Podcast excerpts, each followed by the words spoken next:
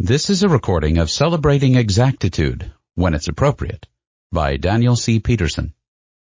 This article is published in Interpreter, a journal of Latter-day Saint faith and scholarship, volume 47, 2021. Read by Richard Fligger. Abstract. It's almost always better to be right than to be wrong, to be exact than to be sloppy. In scholarship generally and serious scriptural study specifically, it's important to work toward precision in both interpretation and explanation. However, the Lord is fully capable of reaching us where we are, despite our imperfect languages and our limited capacities. These commandments are of me, he says at DC 124, and were given unto my servants in their weakness after the manner of their language, that they might come to an understanding. Some of you are no doubt familiar with the venerable joke about the monk who, after decades of anticipation, finally has an opportunity to examine the document that has governed much of his long life. When at last he emerges from the archive in which he's been permitted to study the original manuscript, tears of regret and sorrow are coursing down his face. When his waiting friends ask him why he's so sad, he responds, The word was celebrate. In such cases, it's important to be precise and to get the words right. Many years ago, a friend who was a fellow classics major told me of a Sunday school class that he had just attended. It was apparently focused on the apocalyptic prophecies in Matthew 24.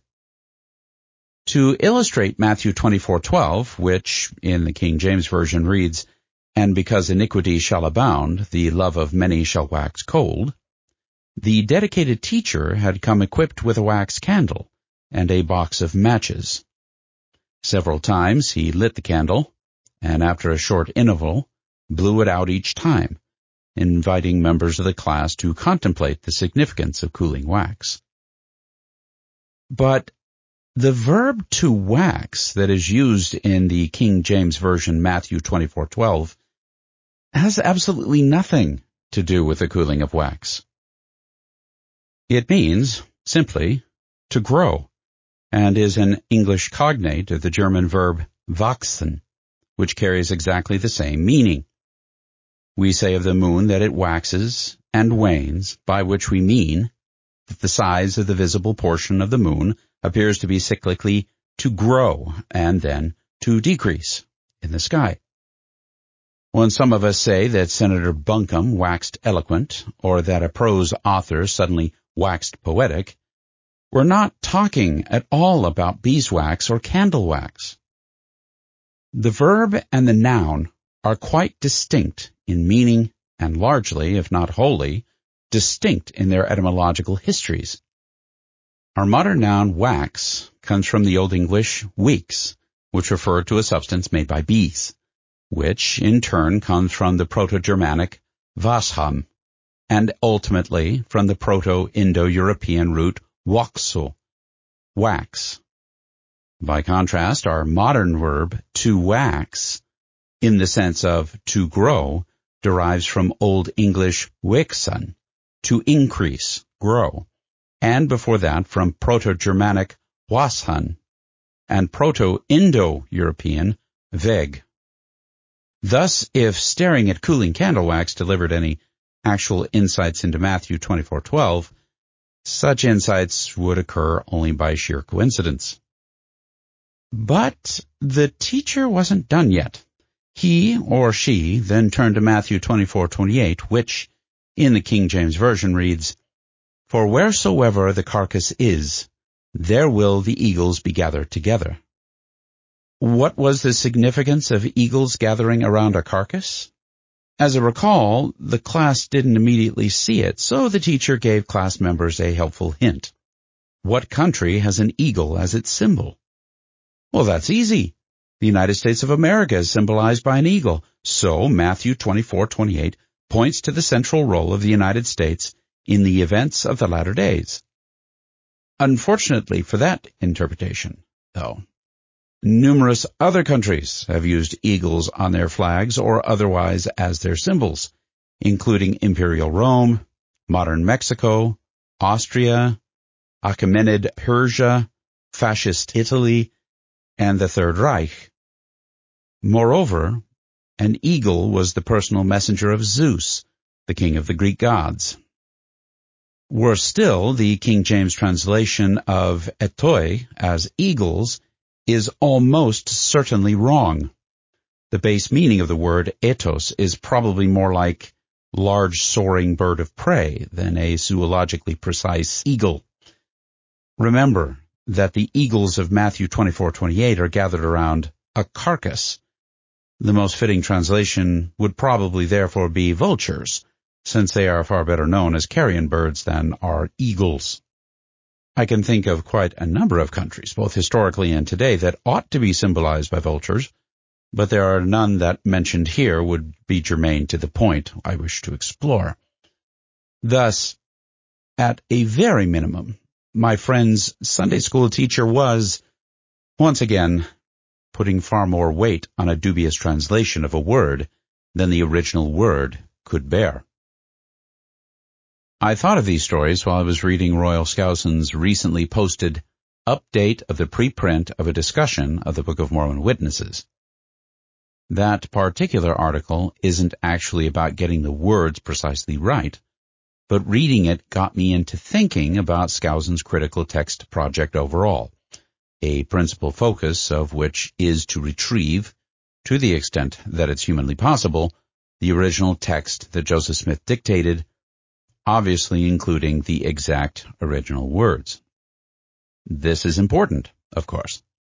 It makes a real difference whether 1 Nephi 12:18 is talking about the sword of the justice of the eternal God or the word of the justice of the eternal God, and whether 1 Nephi 13:32 envisions humanity in a state of woundedness, blindness, or wickedness.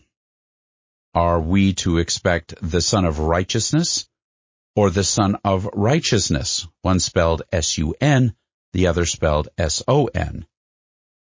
These are important in 2 Nephi 26.9, 3 Nephi 25.2, and Ether 9.22. Should we remember the travels of the Jews or their travails? 2 Nephi 29.4. Will we one day meet before the pleasing bar of God or before his pleading bar? As in Jacob 6.13 and Moroni 10.34. Was Abinadi's skin scourged or was it scorched? Mosiah 17.13. Should Mosiah 18.24 read ceremony or sermon? Was the intent at Alma 17.31 to preserve the flocks unto the king or to preserve them or to restore them? According to Alma 39.13, should we retain the wrongs that we've done, or should we repair them? Is this life a preparatory state or a probationary state? Alma 42.10. At Alma 43.45 and 44.5, were the Nephites defending their rites of worship, R-I-T-E-S, or their rights of worship, R-I-G-H-T-S? Scholars especially will want to know whether Mosiah 21:28 should read Benjamin or Mosiah, and whether the name at Mosiah 25:2 should be spelled as Mulek, Mulok, or Mulok. Before proposing ancient etymologies for it, researchers will need to know whether the Nephite chief's judge name at Alma 5040 was Pahoran or Pahoron. It's for this reason that I would encourage all who intend to do serious scholarly study of the Book of Mormon, which is to say, among other things, all who want to write something on the subject for submission to the Interpreter Foundation, to, at a minimum, consult Royal Skousen's The Book of Mormon, the earliest text, early and often in their research. But I don't want to overemphasize the importance of verbal precision. It is, or it can be essential to scholarly analysis, and it can obviously affect our interpretation or application of a given passage. But getting the words precisely right is plainly not essential to spreading the foundational message of the Book of Mormon or gaining a spiritual witness of its truth. Any published version of the book is capable of showing unto the remnant of the house of Israel what great things the Lord hath done for their fathers, helping them to know the covenants of the Lord, that they are not cast off forever, and convincing the Jew and Gentile that Jesus is the Christ, the eternal God. Hundreds of thousands of people, if not millions, have gained testimonies of the Book of Mormon from flawed editions of the book. And Royal Skousen himself is among them. In an article that he published in 2002, he reflects that, to quote, There has been a spiritual dimension to this work. Although my own testimony of the Book of Mormon is not based on my work on the Critical Text Project, but rather on my own personal witness that this book records events which really happened. About 25 years ago, as I was reading the Book of Mormon during a time of personal difficulty, I reread the account of Ammon, King Lamoni, and the Queen in Alma 19, which records the moment when the servant woman Abish raises the queen from the ground. And it came to pass that she went and took the queen by the hand, that perhaps she might raise her from the ground. And as soon as she touched her hand, she arose and stood upon her feet, and cried with a loud voice, saying, O blessed Jesus, who has saved me from an awful hell. O blessed God, have mercy on this people. And when she had said this, she clapped her hands, being filled with joy speaking many words which were not understood. Unquote. As I was reading this passage, the Spirit personally witnessed to me, this really happened. I have always cherished this moment in my life, and have been grateful to the Lord for the sure knowledge that the Book of Mormon is the Word of the Lord. Unquote. Please note, though, that his personal witness came to him prior to his launch of the Critical Text Project, where exactitude is exemplified. The version of the text that he was reading read differently than the version he cites above, which is the result of his own text critical work.